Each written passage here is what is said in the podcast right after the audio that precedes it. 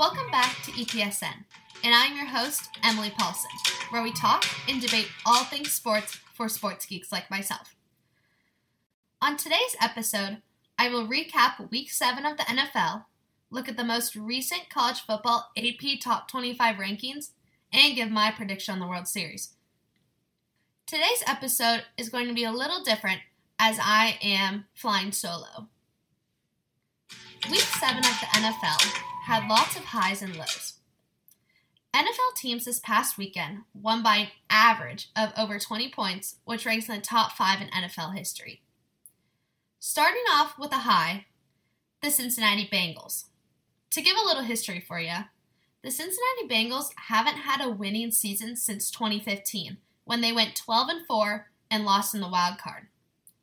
In recent years, the Bengals haven't been good, but this year changes things.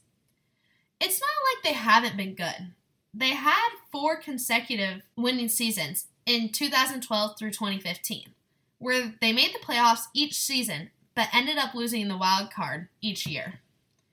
The last time the Bengals went to the Super Bowl was 1988, when they lost to the San Francisco 49ers 20-16. This weekend, they went to Baltimore and beat the Ravens 41-17, putting them atop the AFC North. It was a dominant road win for the Bengals. Beating Lamar Jackson at his home field is always a high for any team during the season. Lamar Jackson had never lost to the Bengals in his career and was up 5-0 so far. Cincinnati has a good offense, with Joe Burrow and Ja'Marr Chase hooking back up again, just like they did at LSU. It makes their offense pretty dominant. The Bengals' offense has been averaging more than 30 points per game over the past 4 weeks. And wide receiver Ja'Marr Chase, the front runner for Offensive Rookie of the Year. The only question that remained for the Bengals heading into this year was their defense.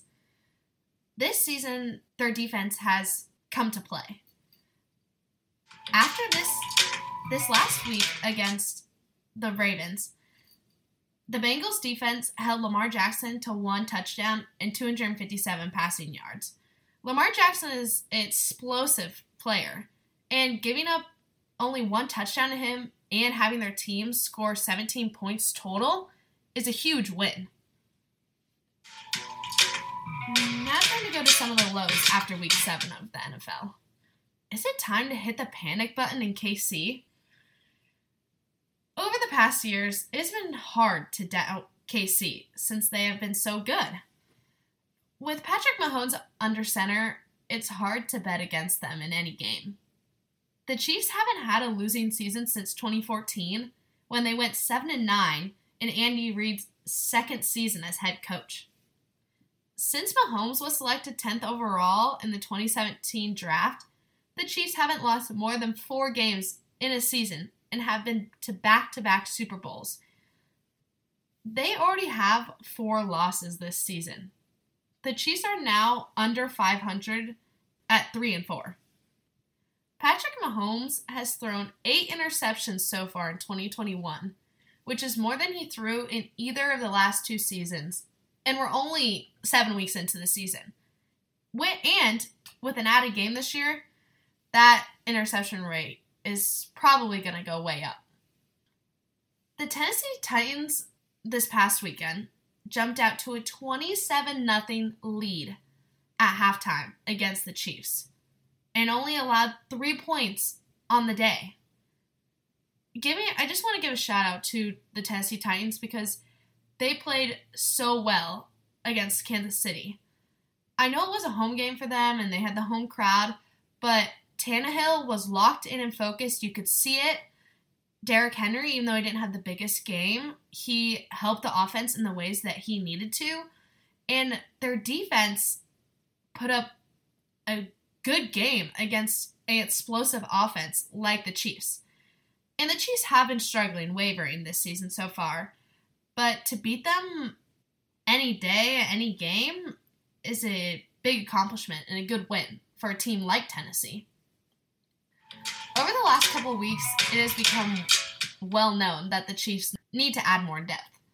After Tyreek Hill and Travis Kelce, there are very limited options that Mahomes throws to.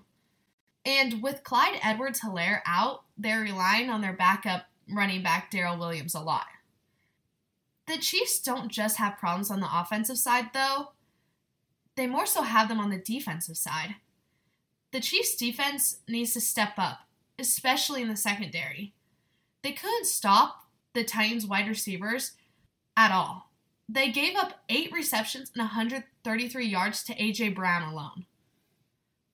And with Patrick Mahomes being questionable for this next weekend, the Chiefs and Andy Reid need to figure out a new game plan. And I'm not saying they need to change everything. They just need to step up on both sides of the ball. And it's little adjustments here and there. They can't just get away and get by with a trick play here and there and relying on Patrick Mahomes' ability to run out of the pocket. They need to step up everywhere, and it's just getting a little bit better because everyone else is catching up to them. And the Chiefs still have 4 more weeks of play before they get a bye. And it's a tough road ahead. They play 3 games in that span at home and only 1 on the road, which is the Raiders in Week 10. They should get a win this coming week on Monday Night Football against the New York Giants. But then after that, they play Green Bay at home, on the road against the Raiders, and to close out against the Cowboys before a bye week. Chiefs have a tough stretch, and in my opinion, they'd be lucky to go 3-1. I think they'll probably go 2-2 with a win against Giants and Cowboys. If you were a Seahawks fan right now, I'd be worried for your team's playoff hopes. Russell Wilson can't come back soon enough for you guys. I know that's hard for you guys to hear, but it's the truth. I want to give a quick shout out to Jeff Johnson, as he is the biggest Seahawks fan I know and has been for a long time. And the Seahawks have been really good for the past 10 years under Pete Carroll. I mean, the Seahawks haven't had a losing season since 2011 when they went 7-9. That was Carroll's second season as head coach. Is this the start of the downhill slope for Seattle? I mean, Russell Wilson was selected in the 3rd round of the 2012 NFL draft by the Seahawks. Russell is 32 now, and his contract goes through the 2023 season. Not saying that they need to get rid of him, but you might want to start planning to the future. Without Russell Wilson, the Seahawks have gone 0-2 this season. They had a bad loss on Monday Night Football against the New Orleans Saints at home, losing 13-10. The offense only had a total of 219 yards, and their running backs combined to average less than 3 yards per carry. Pete Carroll and offensive coordinator Shane Waldron had a lot to do with the ugly loss. The Seahawks rushed the ball 28 times against the Saints, whose run defense ranks 2nd in the NFL. Don't get me wrong, it was a nasty rainy night in Seattle, but Geno Smith is a veteran quarterback. And going into the game, you should have a game plan as what to do against a highly ranked run defense. The running game for the Seahawks just isn't the same as it used to be in Carroll's early days as head coach. Alex Collins is not back that is going to grind the whole game for you and be reliable. They need to go pick up someone who is going to do that for them if they want to have a cohesive running game and run the ball a lot. Wilson is going to be out at least 1 more game while he heals from his finger surgery, and the Seahawks need to get a win without him in that time frame. The Seahawks play against a struggling Jaguars team this coming weekend at home, so they should get a win without Russell before their bye week comes. Then after that, if they want a chance to make the playoffs, they have to step up and go on a winning streak. Now let's look at the college football AP Top 25 rankings. The Georgia Bulldogs are number 1 again. And at this point, can they be stopped? Georgia has always been in the hunt, with a long history of a good defense. And when you think of college football blue bloods, you think of Georgia, USC, Miami, all those teams with a long history of being good. The Bulldogs' defense is elite this season and has been for the past couple seasons. They have not given up more than 13 points in a game so far this season. And their offense is no different. They haven't been held below 30 points since their opener against Clemson. Georgia is in first place in the SEC East right now, and I don't see anyone beating them until the SEC championship game. They are gearing up to play a road game against a struggling Florida Gators team. If Florida could pull out a win, it would be the biggest upset of the year, in my opinion. Florida is a 2-touchdown underdog, so we'll see what happens. Switching from the SEC, I want to look at the Big Ten. After this week's rankings, the Big Ten has 4 teams in the top 10, which really surprises me. The highest-ranked Big Ten team is Ohio State at number 5. The Buckeyes are yet to have a signature win. Even though they have scored 50 or more points in 4 consecutive games, they haven't played a ranked team since their home loss to Oregon. All 3 Big Ten teams they have played so far are under 500 in conference play, and 2 of them being under 500 overall. They played Maryland, Indiana, and Rutgers. This coming weekend, Ohio State has biggest test since that Oregon game, playing Penn State at home. And it will prove a lot as to whether the Buckeyes deserve to be in the college football playoff conversation. The Buckeyes can't afford a loss this next weekend against a 5-2 Penn State team. If they lose, in my opinion, they're out of playoff contention. Another big game for the Big Ten this weekend is number 6 Michigan playing number 8 Michigan State. I love that both these teams are undefeated right now because it brings the rivalry to a national stage. College Game Day is going to be there this weekend, and it will be a signature win for either team. Heading west, I want to talk about the Pac-12. Are they the most hated conference in the country? I know they are by the media, but I don't know about fan popularity. The conference did get some light shined onto them with College Game Day being in LA for the Oregon-UCLA game. I want to give a quick shout out to Club Juvie as some members went this past weekend and brought home the win for the Ducks. Even though the Ducks are ranked, they were an underdog heading into the game. They ended up pulling out the win 34-31 in dramatic fashion with an interception to end the game. After this weekend, Oregon is the Pac-12's best hope to get into the playoff. Oregon only has 1 loss on the year so far, and it was on the road against Stanford with some crazy conditions. Not in the weather, but that offensive coordinator Joe Moorhead had an emergency surgery and couldn't be at the game. Also in that game, running back C.J. Verdell had a season-ending injury, and Bennett Williams, on the defensive side, broke his leg the day before the game going through walkthroughs. Not having Joe Moorhead calling plays really affected the Ducks. When having Moorhead, the Ducks haven't lost yet. And the Ducks already have a signature win against Ohio State at the Horseshoe, which makes their playoff hopes that much greater, in my opinion. I'm not trying to make excuses for Oregon and why they have 1 loss, but when other teams, like Alabama, who lost to an unranked Texas A&M team, they don't move down 7 spots in the rankings. And anytime Oregon wins a close game, it's always talked about in the media saying how bad they are and, oh, they're barely winning. What about Oklahoma?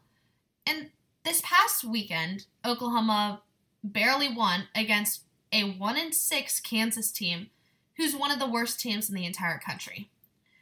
And people finally started talking about Oklahoma and how they're barely winning, but why does it take until game 7 to come to that conclusion? And the Pac-12 Conference beats up on each other every year like the Big Ten and Big 12. The Pac-12 is underrated going into every season, but is always competitive. The problem for the conference, though, is that they don't win those out-of-conference games at the start of the year, especially the ones that we're supposed to. BYU has beat Washington State and Arizona State this year. It doesn't look as good when you're beating up on each other in conference play if you can't even beat the teams that you're supposed to going into the season. But the thing about the Pac-12 is that all their teams grow during the year. I feel like each team gets better as the season goes on, like you're supposed to. It's not like in the SEC where some teams are ranked going into the season so highly just because they're a part of the SEC, and then they go downhill so fast. A prime example is Arkansas.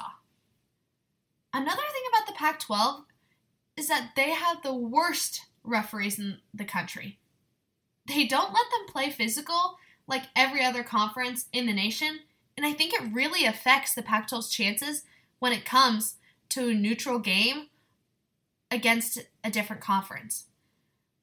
I don't know if everyone knows this, but the referees, they aren't full-time jobs, and I think they should be.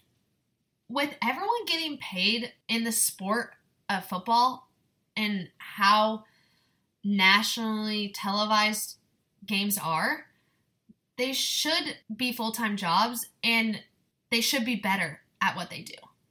And I'm not saying the referee is an easy job, because it's not. But the Pac-12 referees need to step up. Games in the Pac-12 take 3 to 4 hours long because of how many penalties are called. You go maybe 5 plays in a row without a penalty. I think letting Pac-12 teams play a little bit more physical would help the conference do better on a national stage and make the games go by faster and more interesting. Switching gears, let's talk about the MLB. The World Series just started last night, and postseason play is almost over now. The 2 teams in the World Series are the Houston Astros, AL champs, and the Atlanta Braves, NL champs. Heading into the World Series, the Astros were the favorites to win it all, but things have changed now since Atlanta Braves took a 6-2 win last night on the road in Game 1. The Braves jumped ahead early with a 2-run first inning, with a Soler hitting a solo home run to get the night started. But the Braves had a huge negative come out of this game. Stud starting pitcher Charlie Morton took a line drive off his shin, which resulted in a fractured fibula, putting him out the rest of the World Series.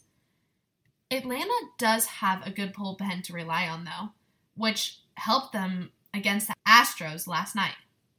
They allowed just 2 runs over the final 6.2 innings of the game. Heading into Game 2 tonight, the Astros need to have more production from their right-handed batters if they want to get a win. The Braves need to have another good outing by their bullpen and good base running to go up 2-0 in the series. If the Braves go up 2-0 in the series, my bet is that they will sweep the Astros. In the World Series, road teams who have won the first 2 games have gone on to win the World Series 11 out of 14 times. So if the Braves get a win tonight, they look in pretty good shape. As we do on every episode, to wrap up, we have a mystery of the week. Even though my pops isn't here with me this week, he sent in a mystery question. Will the Detroit Lions get a win this season? I'm going to keep talking about the Detroit Lions until they get a win.